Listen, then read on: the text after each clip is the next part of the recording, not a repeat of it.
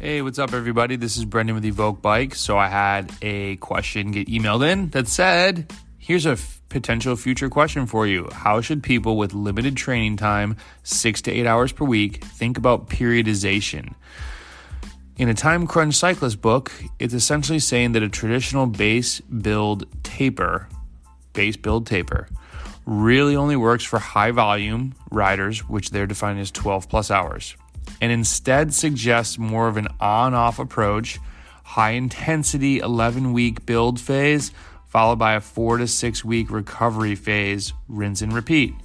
Wondering what you think and what recommendations you might have for thinking about planning my training across the course of a year.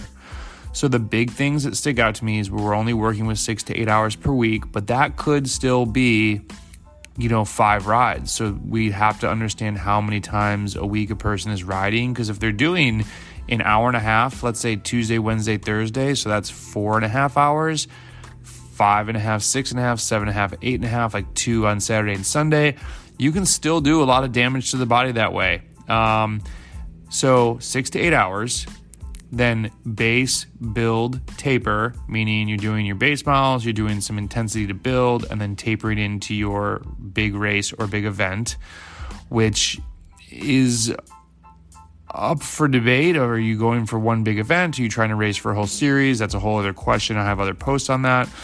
But high volume riders, 12 plus hours a week, and then high intensity for 11 weeks as a build phase. So, okay. And then a four to six week recovery. So that's to recap.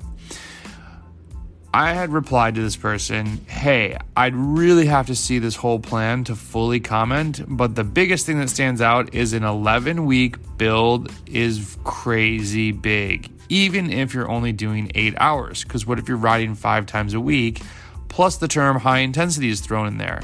Like that's scary, even if it's just eight hours.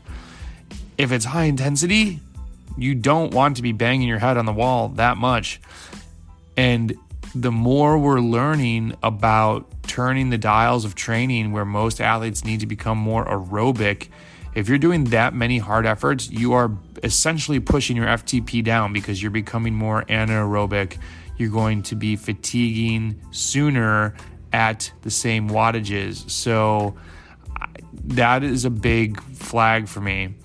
Um, and then six weeks of recovery. Uh, they're I don't they must be asking this question incorrectly, or I you would lose a lot of fitness if you recovered for six weeks. So I would agree with the 12 hour comment in that that is a different rider than an eight hour rider um, especially because they're able to get in, you know, longer rides of three to four hours, which are super beneficial for the aerobic side of things, but also just for, you know, if you're going to do a three hour event and you can ride four hours one day every other week, that's really helpful.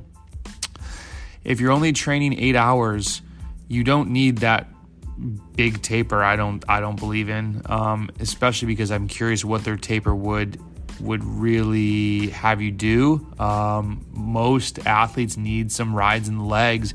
Even before your biggest event of the year, you're doing a hard ride like Friday, Thursday, Wednesday, four days before, let's say.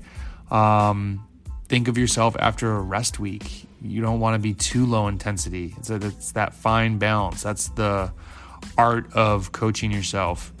Um, and then also, you need you you want to get some hard efforts in here and there, just not 11 weeks of them.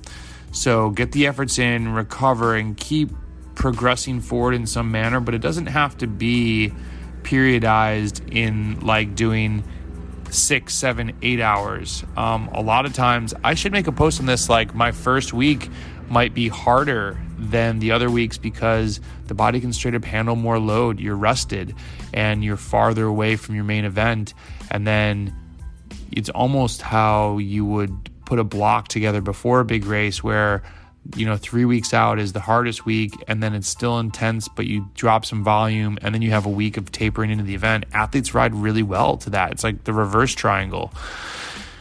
So, my other comment would be if you're only training eight hours, do eight hours, eight hours, eight hours, and then I mean, even eight hours is still a lot of. It's it's a good chunk of training. To think that someone's going to do that eleven weeks in a row, I have a hard time without having a rest week in there.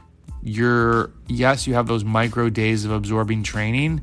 Um, there are coaches out there that believe in doing base phases with long periods of, you know, nine, ten weeks of base without resting me personally, I don't think that's the great uh, best idea for 95% of athletes because a lot of people if you're coming off the off season, let's say, and you take an off season, maybe you get off the bike, maybe you're doing other things. Like I think just giving the body that rest. It doesn't have to be a full 7-day week.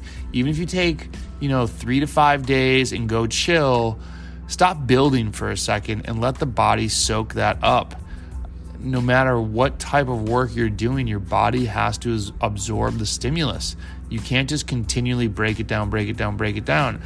You might get away with that for a couple blocks, but you're you're gonna pay for it down the road. It's um, that's another way of looking at when I talk about like when I rode a couple years too much tempo over and over and over again. I was cool for a month, I was cool for a couple months. Then down the line, as the intensity also picked up, like body just didn't handle it well.